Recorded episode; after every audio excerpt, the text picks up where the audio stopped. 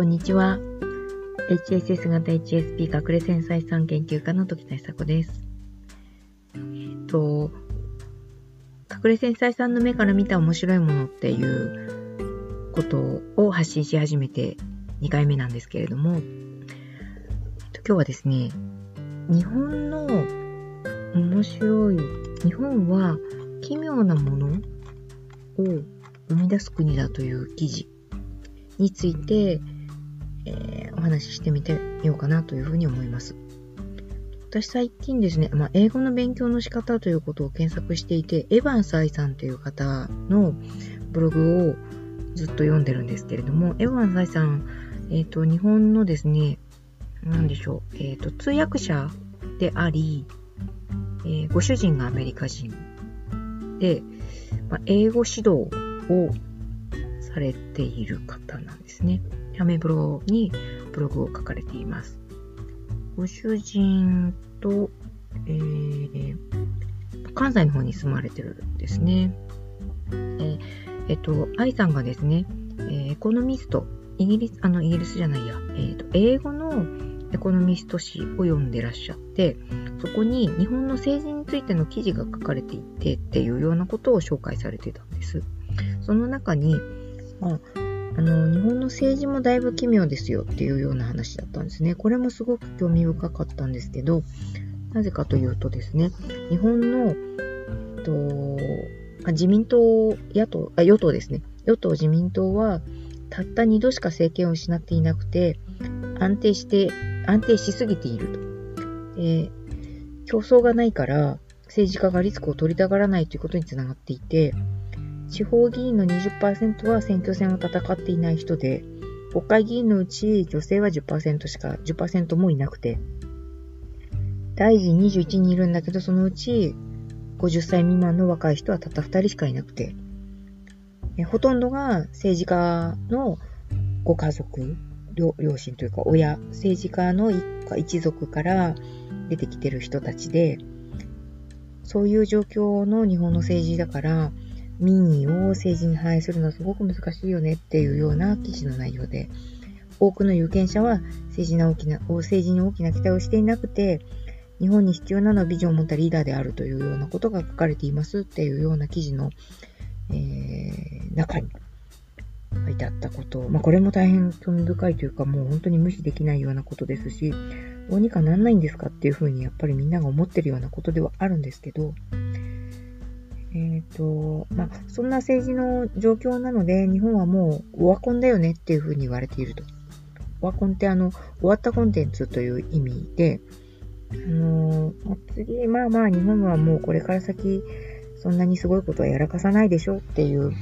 こう本質的ななんか、こう、抜本的な何かが起こってくるっていうことは考えづらいよね。本質的なことを考えてはくれないよねっていうふうな、あのー、まあ進んだ先進国の、あの、間違いなく、こう、えっ、ー、と、上位の方の国であるにかかにもかかわらず、内情についてはそんな風にエコノミスト誌に書かれているっていうようなことだったんですね。これは非常に残念なことですよね。どうにかしたいなというふうに負けず嫌いとしては思うわけですけど、何が変わればいいのかっていうようなことに関して、あまりにも力がなくて、ね、っていうようなことを、まあ、どこかで、えっ、と、隠れ繊細さんたちと根本的な話ができればいいなというふうに思っています。あの、オンラインコミュニティを作ったのが、基本的にはそういうこう話が、あの、あるある話、話してわーって盛り上がるっていうのももちろん楽しいんですけど、あのなんか根本的な改革をしてから私たちが次世代にその残してあげられるようなものが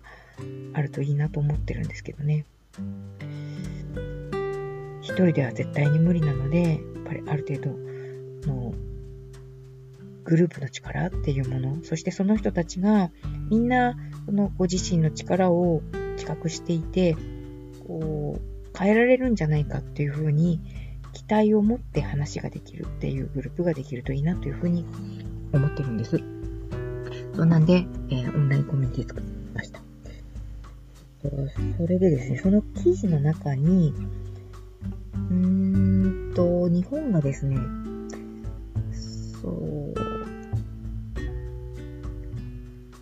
奇妙なものを生み出す国であるという部分があって、奇妙なものって何なのかっていうようなことについて、そのエヴァン・サイさんがご主人、アメリカ人のご主人に聞いてみたんですって。そしたら、えっ、ー、と、メイドカフェと猫カフェとエロ系の文化がだいぶ、なんていうの、奇妙なような、奇妙だっていう風に映るという風に言われてて、あとトイレ、トイレですね。トイレが独自の文化を遂げている。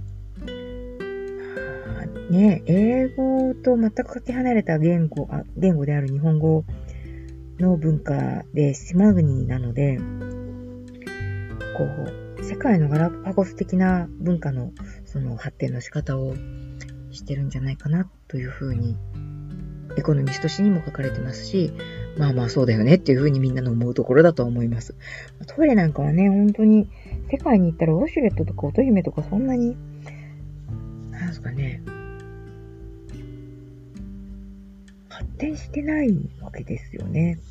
あの日本は公衆トイレにも、あの、ウォシュレットがついてたり、乙姫普通についてたりとかするじゃないですか。やっぱりちょっとこう、おかしいなところに、本質的じゃないところに、本質的じゃないってトイレのこと言うのはなんですけど、本質的じゃないところに、ものすごく注目して、そのことを発展させていくっていう文化なんでしょうね。まあ、基本的なことが充実してるからそういうふうに、そのオプショナル的な部分が発展していくっていうようなことなんですかね。で、その日本の変なものっていうのをまとめた英語のページが大量にあるらしいっていうことが書いてあって、それの1ページを、あのー、読んでみました。そしたらですね、えっ、ー、と、いろんな日本の変なものっていっぱいあるっていうふうに書かれてたんですけど、どんなものがあるっていうふうに思います？その中にあったものが、えっ、ー、と、原宿ファッションとか、街灯のティッシュ配りとか、タクシーのドアが自動だったりとか、とキットカットの種類がめちゃくちゃ豊富だったりとか、カプセルホテルとかラブホテルとか、ラブホテルってないんですかね？モーテル？モーテルは違うんですよね。その、あの、素泊まりの部屋みたいなものをモーテルって言うんですよね、確かね。あと、自販機がどこにでもある。ていうようなことがやっぱり変だと。それとこう、 English が変だっていう風に書かれてるんですけど、 English の L の字が R になっていて、 Engrish っていう風に 書かれてて、日本で使われてるのはそういうこう、ちょっと変わった英語、日本で教えられてる英語のこと言うんですかね。ああ、なるほどねっていう風に。あ、エヴァーサイさんもなるほどねって書かれてますけど、結構やっぱり変なんですね。面白いですね。でも、ね、日本がもっと、なんでしょうね。本質的なところも抑えてて、なおかつ、オプショナルところ的なところも、あの、なんていうんですかね、ちょっとひねってるんだよとか、ちょっと変わってるんだよとか、こんな風に発展していってんだよっていう風に、こう、両方がずっとあるっていうことがやっぱり大事だろうな。そういう国であってほしいなっていうふうには思いますけど。そうね。ちょっとこう、日本の奇妙な文化っていうものについての記事なんかを読んでみようかなと、見たいなと。まあ、個まだ1個しか読んでないので、思います。では今日のところはこの辺で。さようなら。